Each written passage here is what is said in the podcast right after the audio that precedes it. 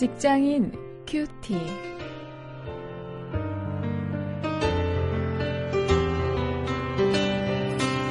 여러분 안녕하십니까? 2월 9일 계속해서 요셉을 생각하십니다. 창세기 41장 33절부터 46절까지 말씀을 가지고 오늘은 프로페셔널리즘을 주제로 말씀을 묵상하십니다.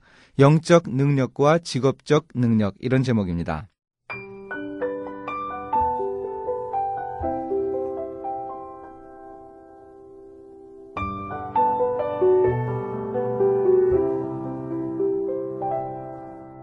이제 바로께서는 명철하고 지혜 있는 사람을 택하여 애굽 땅을 치리하게 하시고 바로께서는 또 이같이 행하사 국중에 여러 관리를 두어 그 일곱 해 풍년에 애굽 땅의 5분의 1을 거두되 그 관리로 장차올 풍년의 모든 곡물을 거두고 그 곡물을 바로의 손에 돌려 양식을 위하여 각 성에 적치하게 하소서.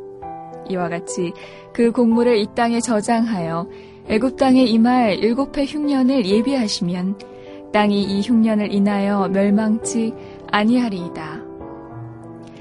바로와 그 모든 신하가 이 일을 좋게 여긴지라 바로가 그 신하들에게 이르되 이와 같이 하나님의 신이 감동한 사람을 우리가 어찌 얻을 수 있으리요 하고 요셉에게 이르되 하나님이 이 모든 것을 네게 보이셨으니 너와 같이 명철하고 지혜 있는 자가 없도다. 너는 내 집을 치리하라. 내 백성이 다 네 명을 복종하리니 나는 너보다 높음이 보좌뿐이니라. 바로가 또 요셉에게 이르되 내가 너로 애굽 온 땅을 총리하게 하노라 하고 자기의 인장 반지를 빼어 요셉의 손에 끼우고 그에게 세마포 옷을 입히고 금사슬을 목에 걸고 자기에게 있는 버금수레에 그를 태우매 우리가 그 앞에서 소리 지르기를 엎드리라 하더라. 바로가 그로 애굽 전국을 총리하게 하였더라. 바로가 요셉에게 이르되 나는 바로라. 애굽 온 땅에서 내 허락 없이는 수족을 놀릴 자가 없으리라 하고 그가 요셉의 이름을 사브낫 바네아라 하고 또 온 제사장 보디베라의 딸 아스낫을 그에게 주어 아내를 삼게 하니라. 요셉이 나가 애굽 온 땅을 순찰하니라. 요셉이 애굽 왕 바로 앞에 설 때에 30세라. 그가 바로 앞을 떠나 애굽 온 땅을 순찰하니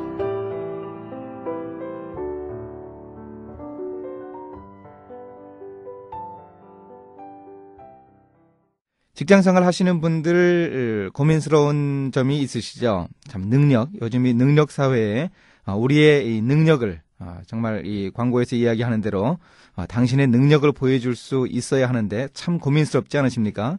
우리 크리스천들도 마찬가지라고 생각을 합니다.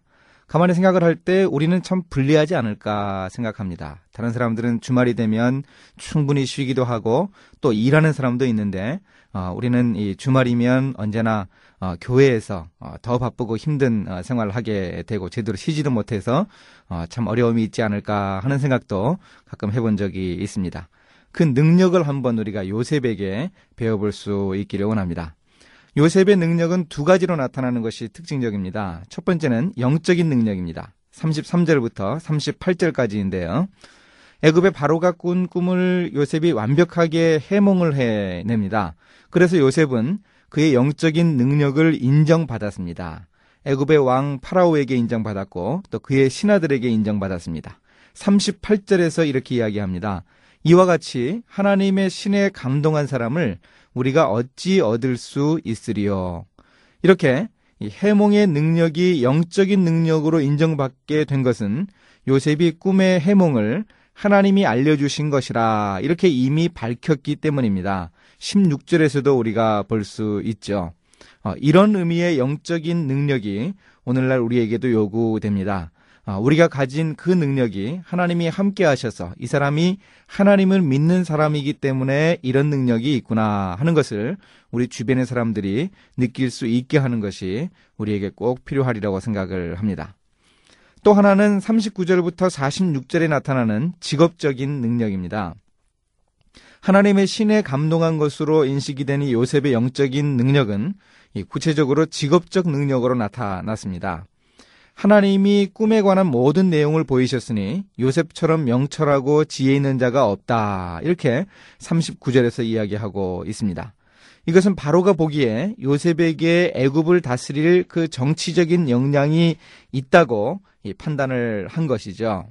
실제로 이 7년 풍년과 뒤이은 7년 흉년의 그 대비책을 구체적으로 요셉이 밝히는 것을 통해서도 이 능력은 입증이 되었습니다. 아, 정말 명철하고 지혜 있는 아, 그런 모습이 사람들에게 알려졌습니다. 또 총리에 오른 후에 요셉이 가장 먼저 한 일이 있습니다. 아, 그것은 애굽 정국, 정국을 순찰을 하는 것이었습니다. 이것이 아주 특징적이어서 어, 창세기 기자가 그 사실을 두 번이나 기록을 해주고 있습니다. 이걸 보아도 이미 총리의 자격을 갖추고 있었던 것을 우리가 확인할 수 있습니다.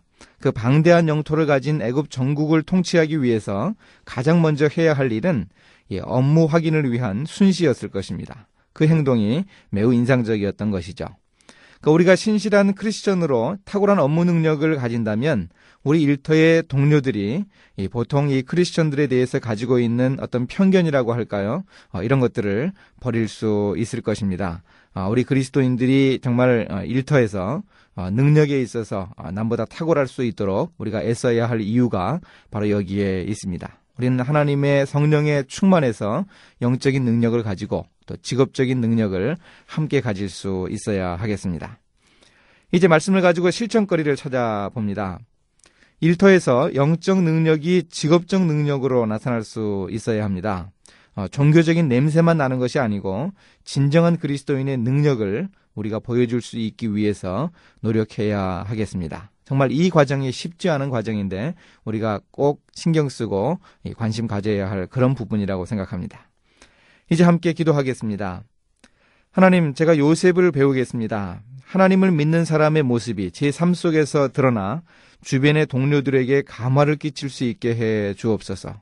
직업적 능력이 하루아침에 생기는 것이 아님을 깨달아서 인내하며 노력할 수 있게 해 주옵소서. 예수님의 이름으로 기도했습니다. 아멘.